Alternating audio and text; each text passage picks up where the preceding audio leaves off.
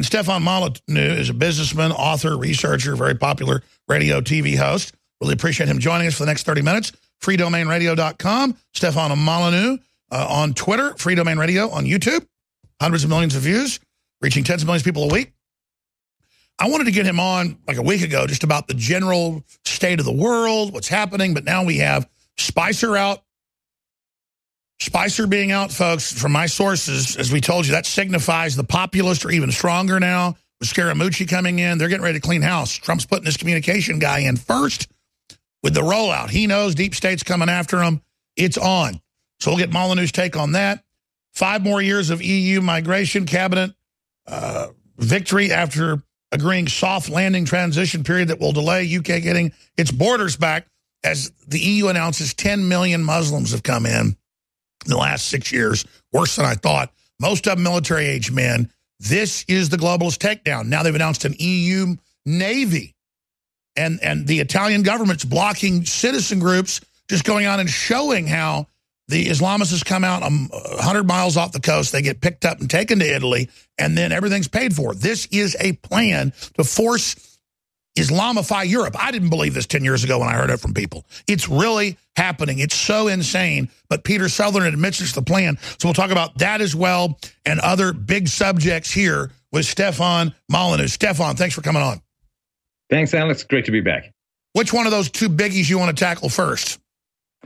Well, I would like to talk about the globalism thing as a whole because I think there's this massive change that is occurring wherein I think the Trump administration has figured out that it is not the mainstream media that is going to be setting the agenda and determining the popularity of the candidates and their sort of voter facing people. I think that they're recognizing that the alternative media is where the real action is and where the real mind shaping is going on because people come to people like you and I because they get something different than the verbal diarrhea of the mainstream media. And so I think that there's a reorientation. Spicer was big on regime change in Syria. He was hammered by myself and other channels, and he's out and Scaramucci is in. Now, we'll see how he does. I certainly think he's going to be better than Spicer, but I wouldn't underestimate how much impact we're having in reshaping this narrative and having people remember that there's something about local pride that beats this communist globalist nonsense.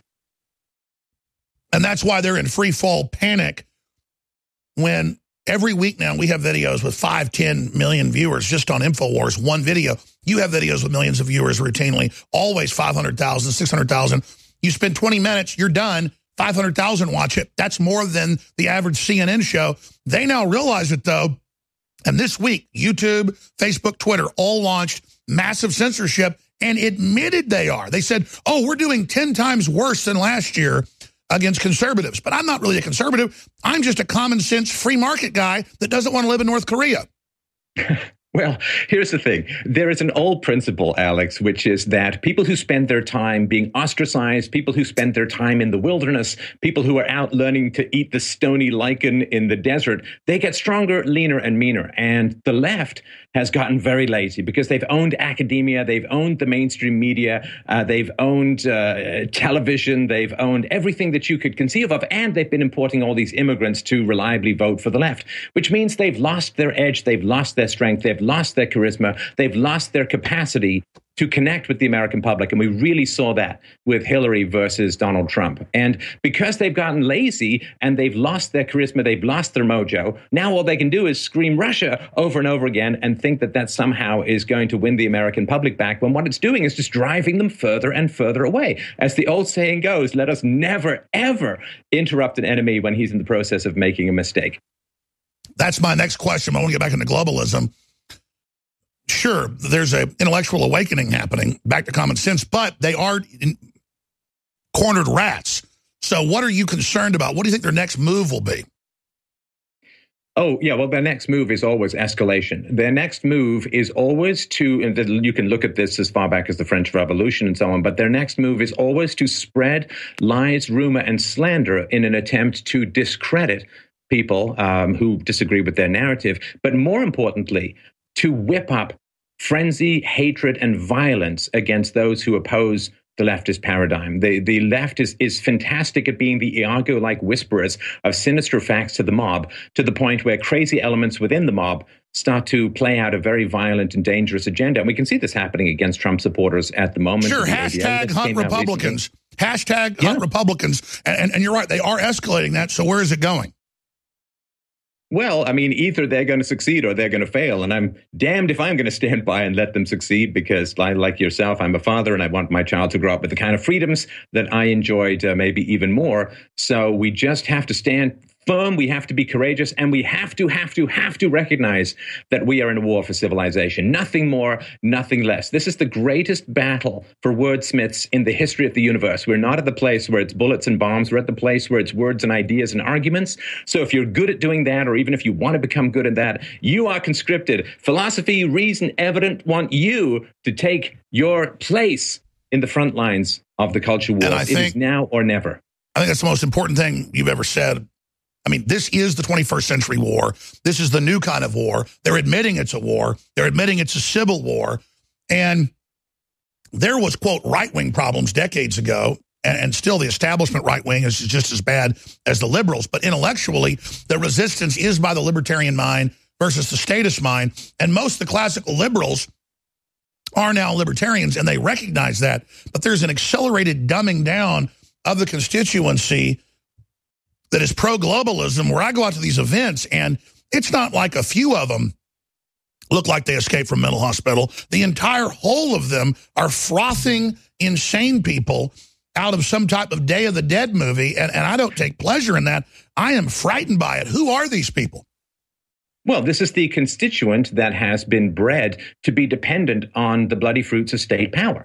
The state reaches into the pockets of the productive, as you know, keeps a good portion of proceeds for themselves, and then uses it to buy votes and dependents from now a couple of generations of people dependent on state power. So when someone comes along and says we need to limit and control and reduce the size and power of the state, people think that they're going to starve to death, that they're going to die in the gutter. They have become dependent on the state to the point they can't imagine living without state power. Now they can, they can. When welfare or food stamps get reduced, people just shrug and get a job.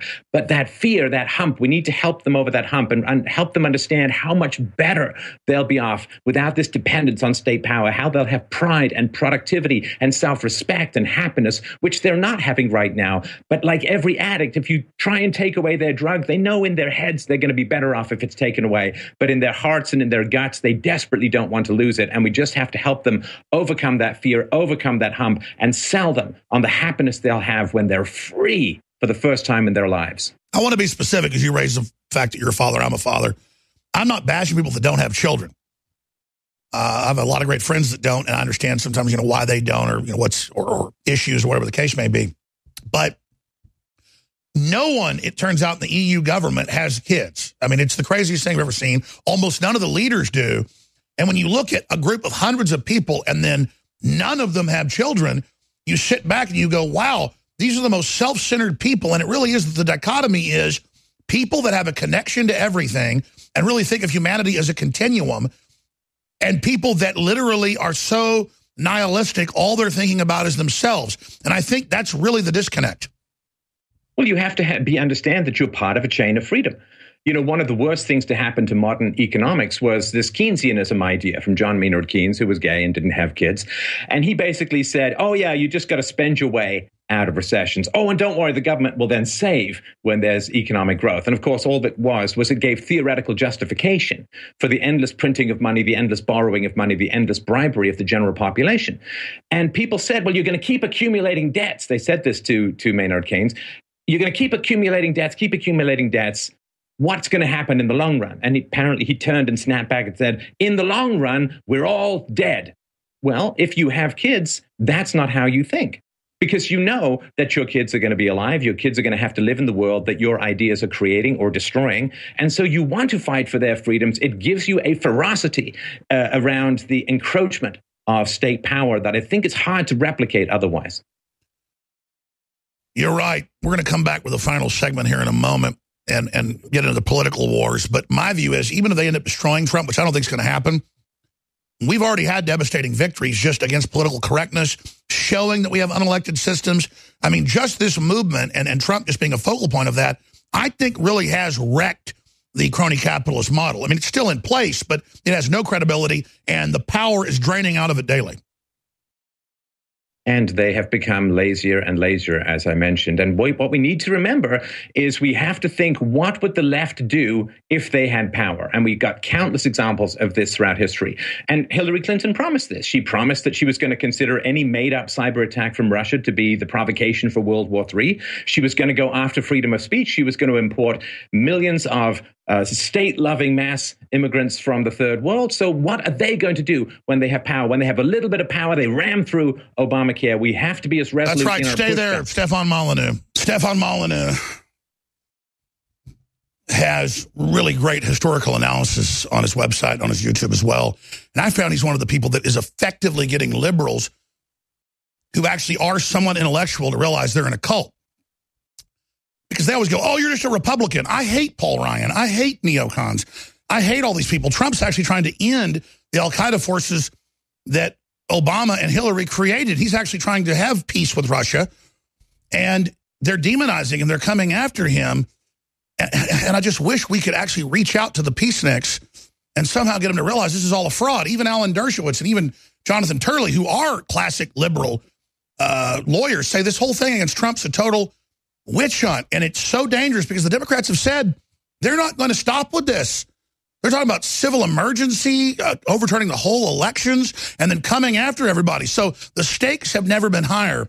Stefan Molyneux, looking at that, I mean, I, I don't know how to state the level of history we are at right now. I mean, I cannot overstate that to folks that we are at such an epic moment. It will never, ever in human history come down to as important a moment, Alex. And I really want to get this across to your listeners.